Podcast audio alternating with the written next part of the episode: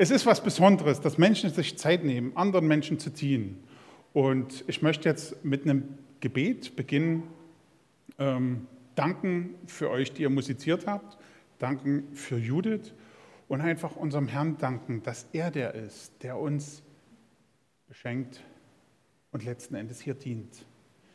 Und Herr, das wollen wir dir einfach sagen, dass wir dir von ganzem Herzen dankbar sind. Danke, dass wir Gemeinschaft erleben dürfen und dass, dass Menschen sich Gedanken gemacht haben, wie sie uns zu dir führen können. Danke dafür.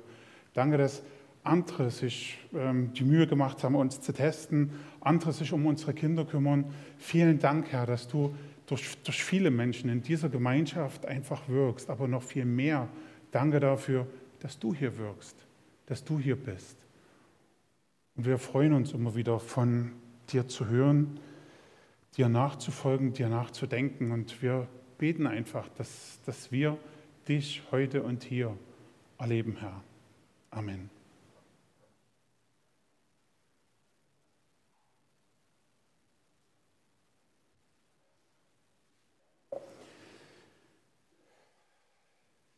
Wer sich in Gefahr begibt, kommt darin um das Thema dieser Predigt heute.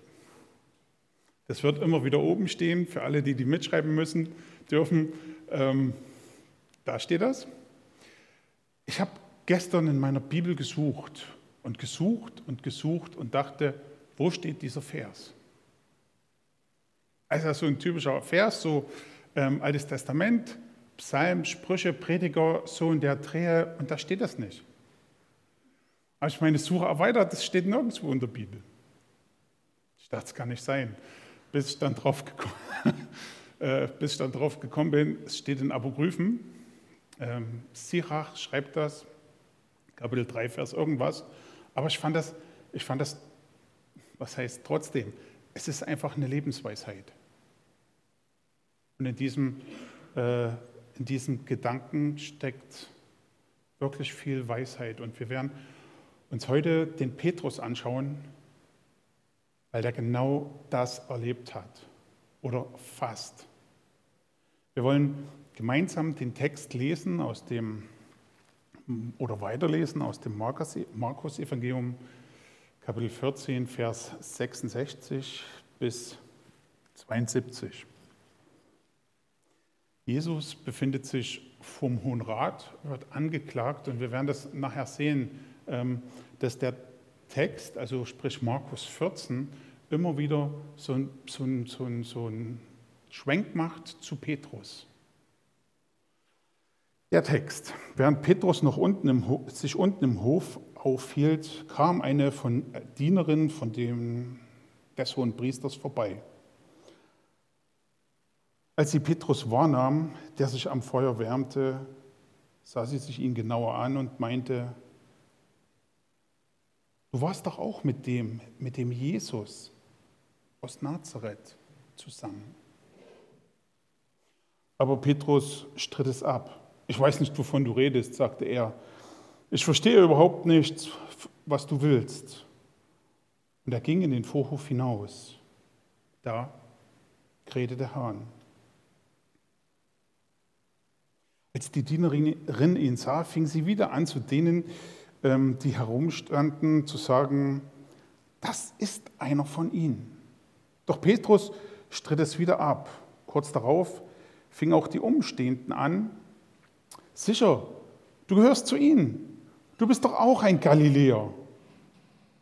Da begann Petrus zu fluchen und schwor, ich kenne diesen Mann überhaupt nicht, von dem ihr redet. In diesem Augenblick krähte der Hahn zum zweiten Mal. Da erinnerte sich Petrus an das, was Jesus gesagt hatte. Bevor der Hahn zweimal kräht, wirst du mich dreimal verleugnen. Er fing an zu weinen.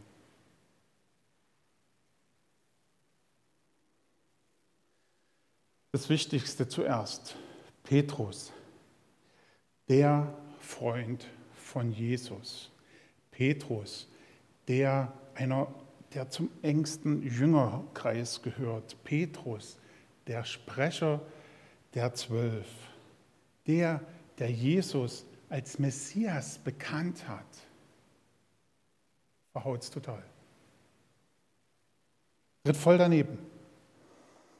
Der verleugnet Jesus. Und sicher, wir stehen im, in der Situation, wir wissen, wie das ausgeht.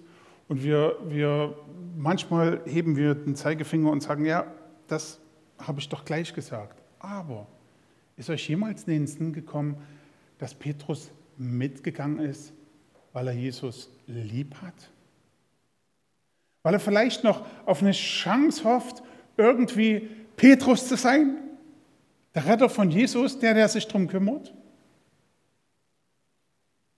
Habt ihr euch jemals gefragt, was ähm, Petrus da wollte? Und ähm, Petrus schätzt sich, und das möchte ich auf der nächsten Folie zeigen, einfach in den, in, äh, schätzt sich einfach falsch ein. Petrus sagt, alle werden mich verlassen. Du wirst mich verleugnen. Und Petrus sagt, niemals. Herr, also alle, alle ja, aber Petrus, nein, ich nicht. Nein, erklärte Petrus mit aller Entschiedenheit. Und wenn ich mit dir sterben müsste, niemals werde ich dich verleugnen. Das gleiche beteuerten auch die anderen. Aber Petrus hier einfach nochmal so, ja, so explizit, so, so. Und Petrus schafft es. Und wir wissen aus den anderen ähm, Evangelien, dass Johannes Beziehungen hat und ihn da irgendwie mit reinschleust.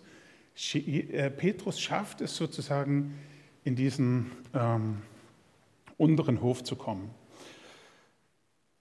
Die nächste Folie, Vers 54. Also wir, wir sehen äh, dieses, in diesem Kapitel, und Jesus folgte ihnen mit Abstand in den Innenhof des Palastes. Also ähm, Petrus ist da einfach an den Leuten mit dran. Johannes macht die Tür auf und Petrus setzt sich da einfach mit hin und wärmt sich und ist so ganz unauffällig dabei. In der Hoffnung, das wird schon irgendwie gehen. Und in, äh, sozusagen in dem Innenhof äh, von diesem Palast sitzt jetzt Petrus, ja, und wartet. Und dann passiert was, was ein Petrus ähm, ja, sonst eigentlich nicht tangiert. Machen wir bitte die nächste Folie. Es kommt eine Dienerin. Also, Rahel, kannst du mal vorkommen, bitte?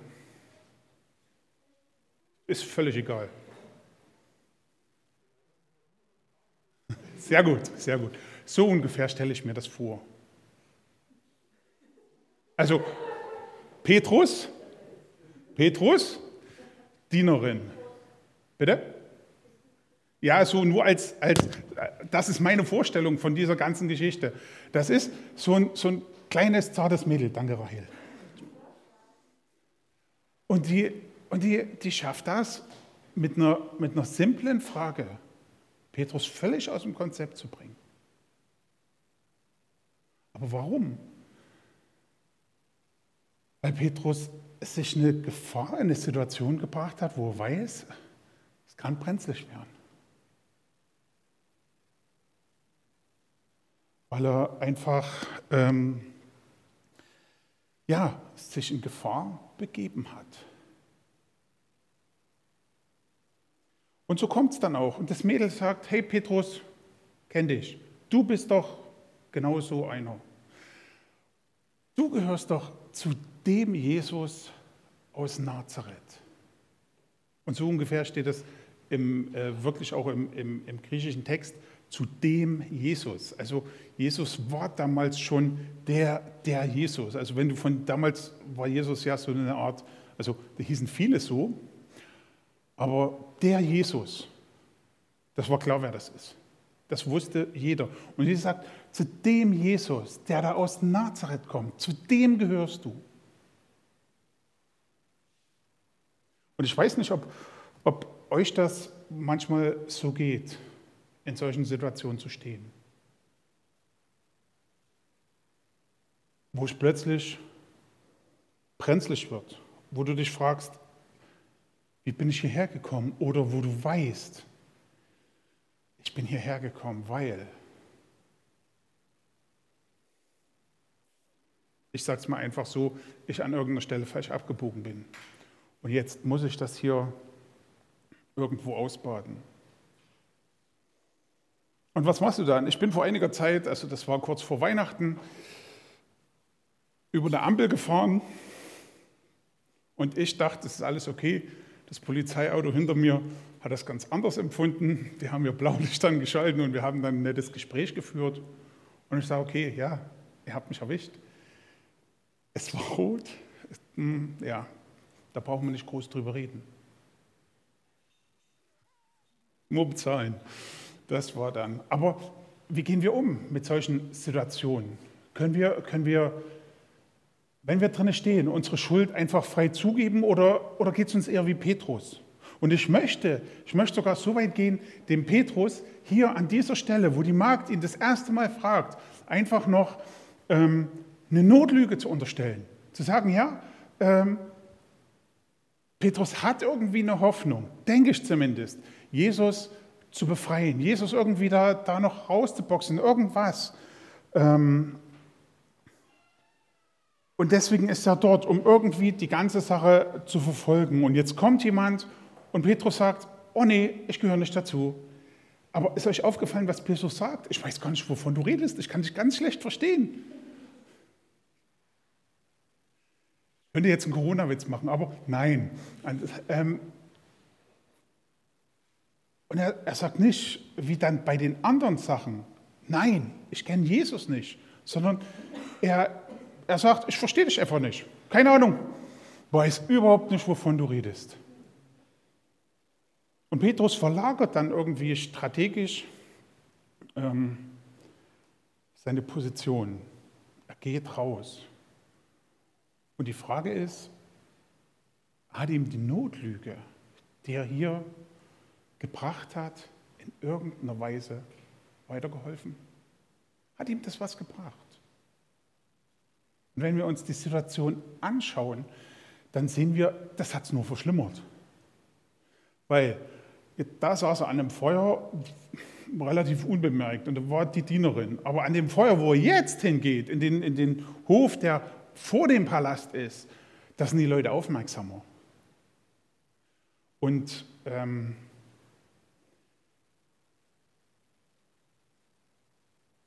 die Gefahr, der er eigentlich entgehen wollte. Er, er manövriert, manövriert sich einfach weiter hinein. Er manövriert sich tiefer hinein.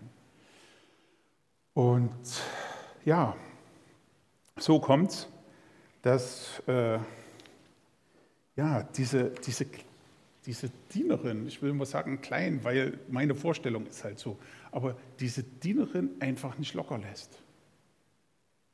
Und das ist, das ist, das ist eine, ein, ähm, ein geistliches Prinzip. Wenn du dich erstmal irgendwie mit Sünde eingelassen hast, wenn du gelogen hast und dich irgendwo in knallharten Cut machst und sagst, nee, Schluss hier, dann würde ich das irgendwo immer weiter treiben. Und du wirst immer wieder dich entscheiden müssen und die Entscheidung wird immer schwerer werden. Und ähm, ich glaube auch, dass Petrus nicht einfach hätte gehen können, sagen, ja klar, ich gehöre dazu, alles klar, läuft. Und ich wünsche euch jetzt noch einen schönen Abend und gehe jetzt. Ich glaube, dass die, dass die Leute in dem Hof, ähm, wie soll ich das sagen, in, in, in Entspannung waren. Dass die vielleicht mit einem Angriff gerechnet haben, dass irgendwie die Jünger noch was machen, um ihren, ihren Meister zu befreien. Also, dass die nicht entspannt am Feuer saßen und äh, fröhlich Lieder gesungen haben und gesagt haben, schöner Lagerfeuerabend, sondern dass die einfach in, in Anspannung waren und gedacht haben, hoffentlich passiert jetzt hier nichts. Hoffentlich kommen die nicht. Hoffentlich. Und in diese Situation hinein wird Petrus dann das zweite Mal gefragt. Und es ist das Mädchen, es ist das Mädchen, die Dienerin, die wieder an diesem Sockel, auf dem Petrus steht, so unwahrscheinlich rüttelt, indem sie einfach nur zu den Umstehenden sagt, Leute, Leute, das ist doch, das, das ist er doch. Also ich kann mich ja irren, aber guck doch mal genau hin. Das ist der.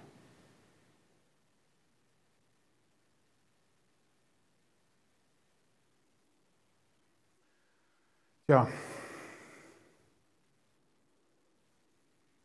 Und Petrus?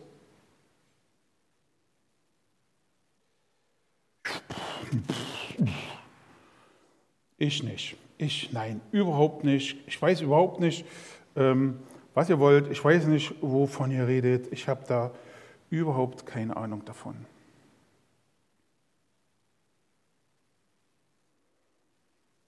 Und wir sehen, ähm, dass das für Petrus immer schwieriger wird.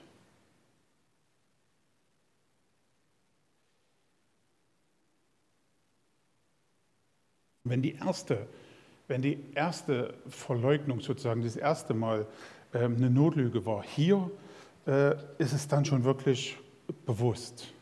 Und, und das ist bei Markus einzigartig, hier kräht der Hahn nochmal. Also Jesus hat das ja gesagt, der Hahn wird zweimal krähen. Und jedes Mal, wenn ich diesen Text lese, frage ich mich, Petrus, also ehrlich, du hörst den Hahn krähen. Du hörst den krähen. Du weißt, was Jesus gesagt hat. Und irgendwie, aber ja, wir sind fixiert. Wir kennen die Geschichte und wir lesen nur die Geschichte. Petrus steht in einer Situation, die, äh, die ihn herausfordert und wo viele Gedanken durch, durch, äh, wo viele Gedanken durch seinen Kopf schießen. Und er das einfach überhört und irgendwo hinten wegschiebt. Und oft, oft geht mir das genauso mit dem, wenn Gott mir so eine Warnung schickt, so ein Hahnschrei, so irgendwie, wo, wo ich dann mitten im Leben stehe und denke, ja, nicht gehört oder nicht wahrgenommen oder überhaupt nicht realisiert. Und doch schickt Gott immer wieder diese Warnungen. Und ich finde das ich finde das krass, wie, ähm, wie schnell Prophetie in Erfüllung gehen kann. Wie schnell die Worte von Jesus ähm, sich erfüllen. Und ja, wie Petrus sozusagen immer weiter in diese Situation reinschlittert. Und dann kommt ähm, das dritte Mal. Und wieder sind es die Leute am Feuer, wieder die, die dabei stehen, die, die ihn fragen, die ihn herausfordern. Und die Bibel ähm, dreimal heißt in der Bibel, was wirklich, wie soll ich das sagen, da ist das fest. Also einmal, ja, da kannst du dir das noch überlegen beim zweiten Mal, aber wenn du was dreimal machst, wenn du das dreimal sagst, dann ist das eine feste Geschichte. Und Petrus sagt ja dreimal, ich kenne ihn nicht. Und überlegt mal, was der, ähm, mach mal bitte die nächsten Verse, was er da sagt. In diesem Augenblick tritt der Hahn. Zu fluchen und zu schwören, ich kenne diesen Mann überhaupt nicht, von dem ihr redet. Also der Satz, der da steht, ist nur der kleine Kontext. Aber Petrus schmückt das unwahrscheinlich aus mit allen möglichen Beteuerungen und sagt, nein, kenne ich nicht, kenne ich nicht. Das ist der, der vor nicht allzu vielen Kapiteln gesagt hat, ja, ich habe erkannt, dass du der Christus bist, der Sohn Gottes. Das ist dasselbe. Und was ihn aus der Bahn wirft, ist eine Dienerin. In dieser, also mal ganz ehrlich, ich glaube, Petrus wäre in allen anderen Situationen gut damit zurechtgekommen, wenn irgendeine Frau zu ihm irgendwas gesagt hätte. Was weiß ich, in Galiläa oder als Jesus noch da war in Jerusalem, da hat er gesagt, ja, ich gehöre dazu, ist mein Meister. Aber hier, in dieser Gefahrensituation, in die er sich hineinbegeben hat, wird es für ihn einfach schwierig. Und er bekommt Angst und er schwört und macht und tut, ich kenne den überhaupt nicht. Und dann der Hahn das dritte Mal.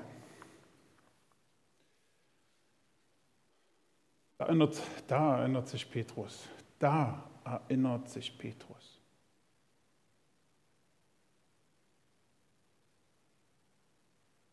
Und ich finde das krass, weil ähm, ich kenne das.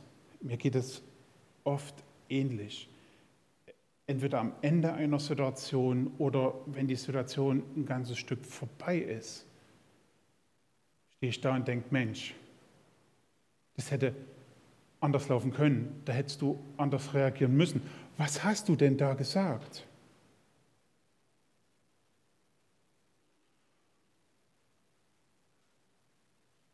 Und ich glaube, so ging es Petrus auch. Da war der Zeitpunkt, wo er still geworden ist. Da, als der Hahn krähte, ist ihm das wieder eingefallen, was Jesus gesagt hat. Und er hat geweint.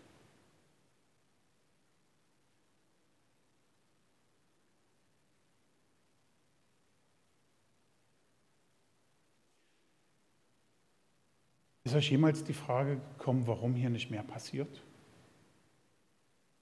Also Petrus leugnet, Petrus weint, Petrus geht raus, aber das war's.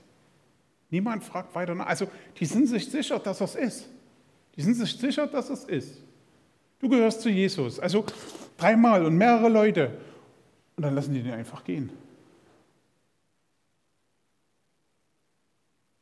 Zuckt niemand. Ja, geh halt.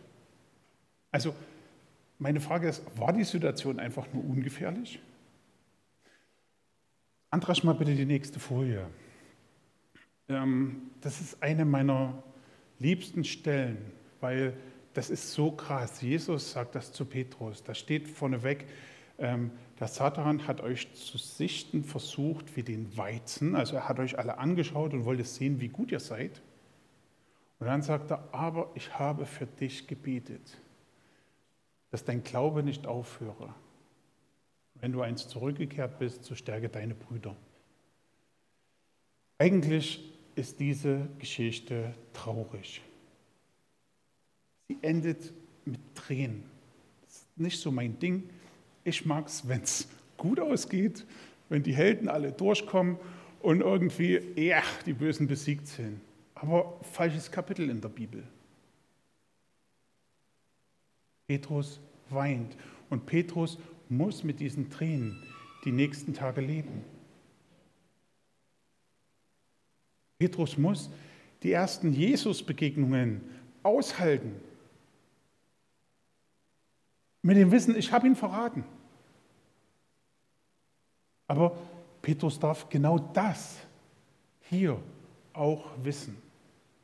Und auch wenn Jesus vor dem Hohen Rat steht, wenn Jesus verklagt wird, wenn Jesus ähm, so aussieht, als wäre er der allergrößte Verlierer, holt der Petrus hier aus dieser Situation raus, unbeschadet. Ich habe für dich gebetet. Und das ist was, ähm, das möchte ich euch einfach mitgeben. Der Hebräerbrief sagt, wir haben einen großen hohen Priester, der für uns vor Gott eintritt. Aber runtergebrochen sind wir wie Petrus.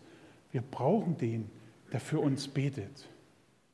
Wir brauchen Jesus, der für uns betet. Und vielleicht ähm, können wir einfach auch Leute sein, die, wenn wir von der Not oder von was Schönem wissen, die einfach füreinander beten. Weil das ist das, was uns durchträgt und das ist das, ähm, was Petrus hier getragen hat. Und das wünsche ich ja, uns, dass wir das die Woche erleben. Lieber Herr, das war irgendwo eine Geschichte von Petrus, die neben dir abläuft. Da bist du einfach nicht da und kannst nicht eingreifen oder hilfst nicht und bist für Petrus weit weg. Wir wollen ja, und, und wir leben letzten Endes in einer ähnlichen Situation. Wir können dich auch nicht sehen, nicht greifen. Und trotzdem, lieber Herr, trotzdem bist du da, um uns zu helfen. Trotzdem trittst du für uns ein. Auch wenn wir dich nicht sehen, können wir immer wieder staunen, wie du handelst, wie du reagierst, wie du führst, wie du uns einfach beschützt. Wir wollen dich bitten, dass wir das diese Woche immer wieder auch mehr sehen und dass wir da, wo wir es sehen, preisen über das Gute, was du uns tust. Danke dafür. Amen.